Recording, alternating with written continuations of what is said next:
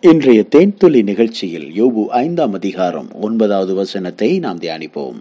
ஆராய்ந்து முடியாத பெரிய காரியங்களையும் எண்ணி முடியாத அதிசயங்களையும் அவர் செய்கிறார். பிரியமானவர்களே தேவனை பற்றிய மிக தெளிவான வெளிச்சம் இதுதான். நாம் ஆராதிக்கிற தேவன் யார் தெரியுமா? ஆராய்ந்து முடியாத பெரிய காரியங்களை செய்கிற தேவன். ஆராய்ந்து முடியாத பெரிய காரியம் என்றால் என்ன? ஒரு சமயம் தேவனுடைய பிள்ளைகள் மாமிச உணவு தேவை என்று வனாந்திரத்தில் மோசை இடத்தில் கேட்டபோது மோசை தேவ சமூகத்திலே போய் விண்ணப்பம் செய்கிறார். தகப்பனே நாற்பது லட்சம் இஸ்ரவேல் மக்களை என்னுடைய கரங்களிலே கொடுத்திருக்கிறீர். இந்த நாற்பது லட்சம் இஸ்ரவேல் ஜனங்களுக்கு நீர்தான் வானத்திலிருந்து மன்னா என்ற உணவை ஒவ்வொரு நாளும் கொடுத்து போஷிக்கிறீர். இப்பொழுதும் இவர்கள் விரக்தியினால் என்னோடு பேசுகிறார்கள். இவர்களுக்கு மாமிச உணவு தேவை என்று சொல்லுகிறார்கள். நான் எங்கே போவேன்? எங்கே போய் இத்தனை லட்சக்கணக்கான மக்களுக்கு இந்த மாமிச உணவை என்னால் கொடுக்க முடியும் என்று கண்ணீரோடு அவர் ஜபித்தார். ஜெபத்தை கேட்கிற தேவன் மோசையின் ஜெபத்தை கேட்டு அதிகாலை வேளையில் ஒரு கீழ் காற்றை உண்டு பண்ணினார். அந்த காற்று கடலில் இருந்து காடைகளை கொண்டு வந்து ஒவ்வொரு இஸ்ரேல் ஜனங்களின் கூடாரத்தின் வாசலிலே குவியல் குவியலாக கொண்டு வந்து நிறுத்தியது. ஆம் பிரியுமானவர்களே அவர்கள் பொழுது விடுந்து வாசலிலே பார்த்தபோது அவைகள் அப்படியாக தரையிலே உட்கார்ந்து இருக்கிறதை அவர்கள் பார்த்தார்கள். ஒவ்வொருவரும் தங்களுக்கு தேவையானதை அவருடைய வீட்டின் வாசலிலே குவித்து வைத்து அவர்கள் அதை உண்டு மகிழ்ந்தார்கள். பிரியமானவர்களே யோசித்து பாருங்கள். நாற்பது லட்சம் இஸ்ரேவேல் ஜனங்களுக்கு ஒரே நாள் காலையில மாம்ச உணவு கொண்டு வந்து உங்களால் கொடுக்க முடியுமா?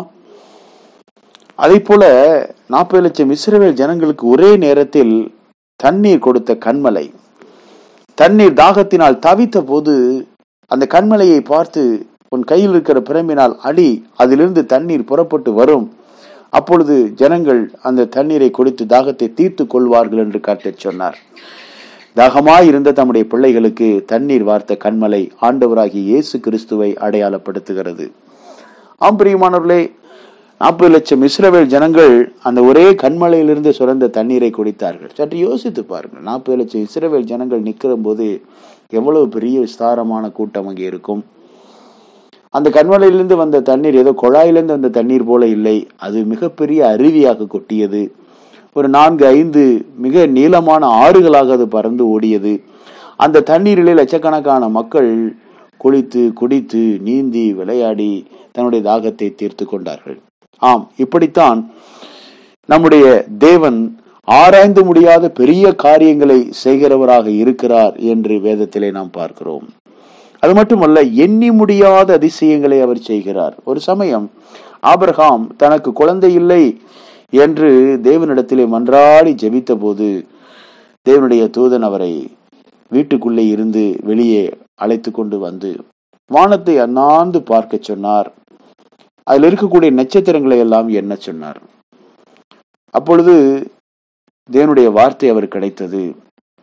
எப்படி இந்த வானத்தில் இருக்க நட்சத்திரங்களை உன்னால் எண்ண முடியாதோ அந்த அளவிற்கு உன்னுடைய சந்ததியை நான் பெருக பண்ணுவேன் என்று கர்த்தர் வாக்கு பண்ணினார் மட்டுமல்ல தன் காலுக்கு கீழ் இருந்த மணலை அள்ளி இந்த மணலை உன்னால் என்ன கூடுமா? முடியாது. அதை போல உன்னுடைய சந்ததி பூமியிலே பெருகும் என்று கர்த்தர் வாக்கு பண்ணினார். அன்றைக்கு அதை நம்புவதற்கும் விசுவாசிப்பதற்கும் ஆபரகாமுக்கு மனநிலை இல்லாமல் இருந்திருக்கலாம். ஆனாலும் அவர் நம்பிக்கையோடு விசுவாசித்தார் என்று வேதம் சொல்லுகிறது. இன்றைக்கு உலகம் முழுவதுமாக தேவனுடைய பிள்ளைகள் கடற்கரை மணலை போல வானத்து நட்சத்திரங்களைப் போல எண்ணி முடியாத அளவிற்கு பெருக்கம் அடைந்திருக்கிறார்கள் இதுதான் தேவனுடைய எண்ணி முடியாத அதிசயம். சற்று உங்கள் வாழ்க்கையை திரும்பி பாருங்கள். உங்கள் வாழ்க்கையிலே தேவன் செய்த அற்புதங்களை எல்லாம் ஒவ்வொன்றாய் நினைத்து பாருங்கள். பட்டியலிட்டு பாருங்கள். அவைகளை உங்களால் எண்ணவே முடியாது. கர்த்தர் ஒவ்வொரு நாளும் இலவசமாக நமக்கு சுவாசத்தை கொடுக்கிறாரு. ஒரு நாளைக்கு ஒரு மனுஷன் நாலு சிலிண்டர் அளவிற்கு சுவாசத்தை ஆக்சிஜனை உறிந்து சுவாசிக்கிறான்.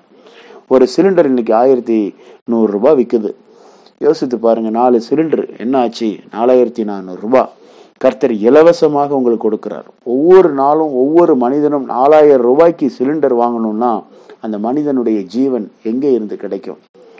அதை தேவன் இலவசமாக ஒவ்வொரு நபருக்கும் கொடுக்கிறார். சற்று அதை எண்ணி பாருங்கள். உங்களுக்குள்ளே ஊறிக்கொண்டிருக்கிற இரத்தத்தை பாருங்கள். இரத்த அணுக்களை பாருங்கள். சிவப்பணுக்கள் வெள்ளை அணுக்கள் தேவனுடைய படைப்பு மூளை நரம்புகள் எலும்புகள் அதனுடைய செயல்பாடுகள். இவைகளெல்லாம் சற்று சிந்தித்து பாருங்கள். உலகத்தில் இருக்கக்கூடிய தேவனுடைய படைப்புகளை சற்று சிந்தித்து பாருங்கள். ஓ தேவனே நீ சர்வ வல்லவர். நீர் அதிசயங்களை செய்கிறவர். ஆராய்ந்து முடியாத பெரிய காரியங்களை செய்கிறவர். எண்ணி முடியாத அதிசயங்களை நீர் செய்கிறீர் என்று உங்கள் வாய் தானாகவே தேவனை துதிக்கும். ஆம் இதுதான் நாம் ஆராதிக்கிற தேவனுடைய கர்த்தருடைய வல்லமையான செயல்கள். நாம் இன்னும் கர்த்தரை நம்பிக்கையோடு விசுவாசிப்போம். ஆபிரகாமை போல நம்மை அர்ப்பணிப்போம். கர்த்தருடைய கரம் நம்முடைய வாழ்க்கையிலும் பெரிய அற்புதங்களை கொண்டு வரும். இயேசுவின் நாமத்தில் மனத்தாழ்மையோடு வேண்டிக் கொள்ளுகிறோம். நல்ல பிதாவே. ஆமேன்.